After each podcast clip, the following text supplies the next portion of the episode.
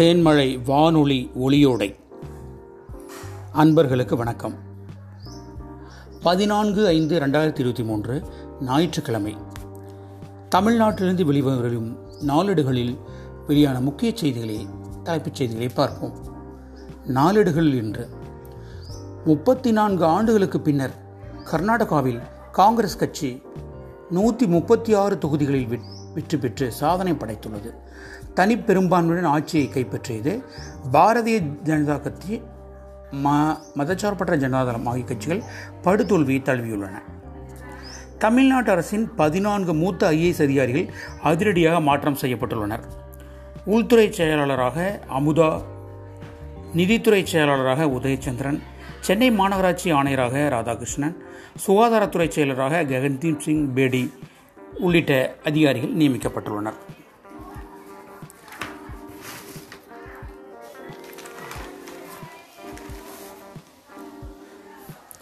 தொடர் விடுமுறையொட்டி ஏற்காட்டில் சுற்றுலா பயணிகள் குவிந்த வண்ணம் உள்ளனர்.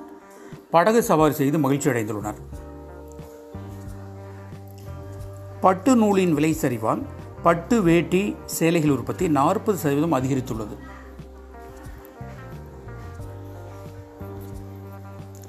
பனைமரங்களை அதிகரிக்கும் வகையில் மேம்பாட்டு திட்டத்தை தீவிரப்படுத்த வேண்டும் என்று அதிகாரிகளுக்கு தலைமைச் செயலாளர் உத்தரவிட்டுள்ளார் என்று நாளேடுகள் செய்திகளை வெளியிட்டுள்ளன. கர்நாடக தேர்தல் பழிவாங்கும் அரசியலுக்கு தக்க பாடம் புகட்டப்பட்டுள்ளது. திராவிட நிலப்பரப்பில் இருந்து பாரதிய ஜனதா கட்சி முற்றிலும் அகற்றம் செய்யப்பட்டுள்ளது என தமிழ்நாடு முதலமைச்சர் திரு மு க ஸ்டாலின் ட்விட்டரில் பதிவு செய்துள்ளார்.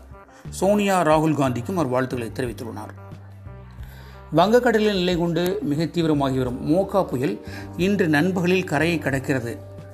தமிழகத்தில் இன்று முதல் நான்கு நாட்களுக்கு கனமழை பெய்யக்கூடும் என்று வானிலை அறிக்கையை தெரிவிக்கிறது.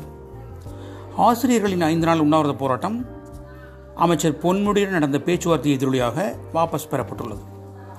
அனைவரையும் சமமாக நடத்த வேண்டும் என்றும் கோயிலில் யாருக்கும் சிறப்பு மரியாதை கூடாது என்றும் சென்னை உயர்நீதிமன்ற மதுரை கிளை உத்தரவிட்டுள்ளது. கர்நாடக தேர்தலில் காங்கிரஸ் வெற்றி பெற்றுள்ளதை அடுத்து தமிழ்நாடு காங்கிரஸ் அலுவலகங்களில் பட்டாசு வெடித்து கொண்டாடம் கொண்டாட்டம் மும்முரமாக நடந்தது. ஊட்டியில் ரோஜா கண்காட்சி தொடங்கியது. நாற்பதாயிரம் மலர்களால் ஆன ஈஃபில் டவர் அமைக்கப்பட்டுள்ளது. சுற்றுலா பயணிகளை மிகவும் கவர்ந்துள்ளது.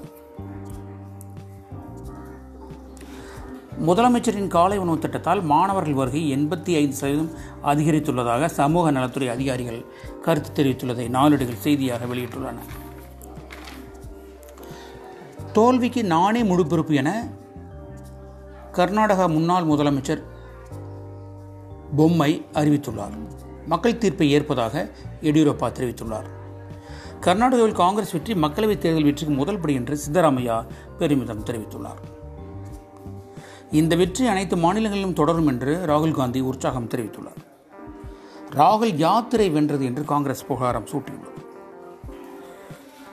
எடுபட்ட நாற்பது சதவீத கமிஷன் சர்க்கார் கோஷம் ஜாதி அரசியலால் வெற்றி இழந்தது பாரதிய ஜனதா கட்சி என்று உள்ளூர் தலைவர்கள் மதிக்கப்படாதால் கர்நாடகா கைவிட்டது என்றும் நாளிடு செய்தி வெளியிட்டுள்ளது. இம்ரான்கான் ஜாமீனில் விடுதலை செய்யப்பட்டுள்ளார். பதினோரு மணி நேரம் நீதிமன்ற வளாகத்தில் காத்திருந்தார் என்று நாளடைவில் செய்தி வெளியிட்டுள்ளன. நடப்பாண்டு ரெண்டு லட்சத்தி இருபத்தி ஏழாயிரத்தி இரநூத்தி எழுபத்தி ஒரு ஹெக்டேர் சாகு சாகுபடிக்கு இலக்கு நிர்ணயிக்கப்பட்டுள்ளதாகவும் கோடையிலும் உழவு செய்ய விவசாயிகளுக்கு விழிப்புணர்வு வேளாண்மை அதிகாரிகள் அறிவுறுத்தியுள்ளனர்.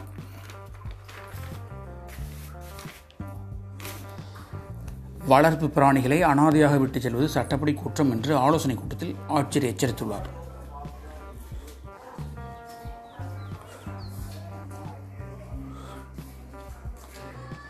சேலம் மாவட்டத்தில் தேசிய மக்கள் நீதிமன்றத்தில் ஏழாயிரத்தி நானூற்றி ஐம்பத்தி ஒன்பது வழக்குகள் விசாரணை செய்யப்பட்டு தீர்ப்பளிக்கப்பட்டுள்ளன சேலம் கோட்டை மாரியம்மன் கோயிலில் கிரானைட் கற்கள் பதிக்கும் பணி தீவிரம். ஜூலை இறுதிக்குள் இந்த பணி முடிக்க இலக்கு நிர்ணயிக்கப்பட்டுள்ளது. சேலத்தில் கடந்த ஒரு மாதத்தில் ரசாயனத்தில் பழுக்க வைத்த ஆறு டன் மாம்பழங்கள் பறிமுதல் செய்யப்பட்டுள்ளன. குடோன்களில் தொடர்ந்து கண்காணிப்பு செய்யப்பட்டு வருகிறது.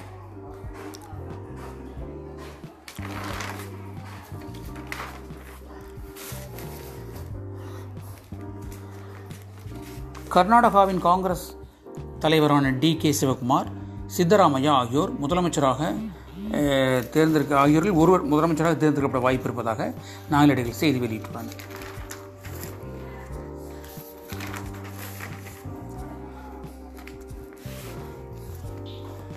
ஐஏஎஸ் அதிகாரியான உதயச்சந்திரன் மற்றும் குருவானந்தம் முக்கிய பொறுப்புகளில் நிர்ணயிக்கப்பட்டுள்ளதாக நாளேடுகள் செய்தி வெளியிட்டுள்ளன. நான்கு புள்ளி ஐம்பத்தைந்து லட்சம் டன் உரங்கள் கையிருப்பில் உள்ளதாகவும் குறுவை சாகுபடி மிகச் சிறப்பாக செய்யலும் என்றும் அமைச்சர் எம்ஆர்கே பன்னீர்செல்வம் தெரிவித்துள்ளார். கரூர் லதா சர்க்கஸில் இருந்து விலங்குகள் கைப்பற்றப்பட்டு முதல் தகவல் அறிக்கை பதிவு செய்யப்பட்டுள்ளது. உயர்நீதிமன்றம் நில அபகரிப்பு வழக்குகளை சிறப்பு நீதிமன்றங்களிலிருந்து மாஜிஸ்ட்ரேட் கோர்ட்டுகளுக்கு மாற்றியுள்ளது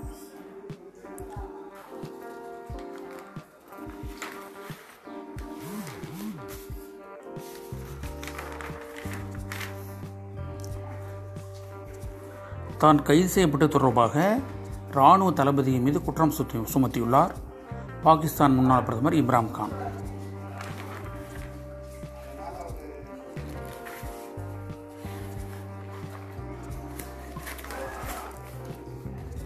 நாளிடுகள் இன்று நாளிடுகளின் தலைப்புச் செய்திகளை கேட்டுக்கொண்டிருக்கிறீர்கள். காங்கிரஸ் கட்சி உயர்மட்ட குழு இன்று கூடி அடுத்த கட்ட நடவடிக்கை குறித்து விவாதிக்க உள்ளது என்று நாளிடுகள் செய்தி வெளியிட்டுள்ளன.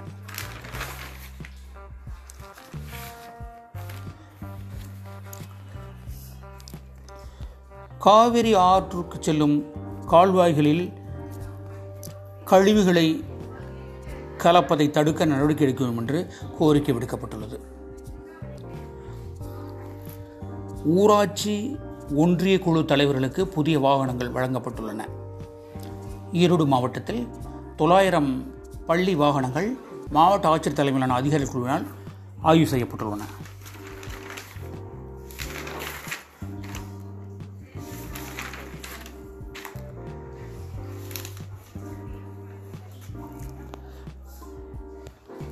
மாநில கல்விக் கொள்கை திட்ட வகுப்பில் நான் தான் தாமதப்படுத்தியதாக சொல்லப்படும் குற்றச்சாட்டுகளை ஜவஹர் நேசன் மறுத்துள்ளார்.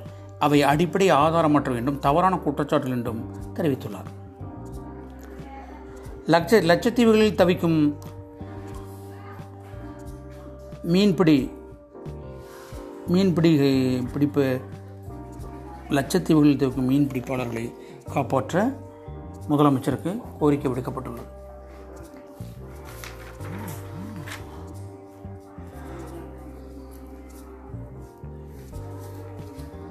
நாளிடு நாளிடுகள் இங்கே நம் செய்திகளை வெளியிட்டிருக்கின்றன. கர்நாடகாவில் பாஜக அமைச்சர்கள் பலர் தோல்வியை தழுவியிருக்கின்றனர்.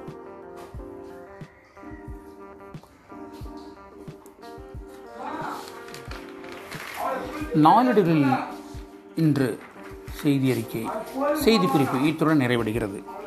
வணக்கம். 豆腐水ジェイクマン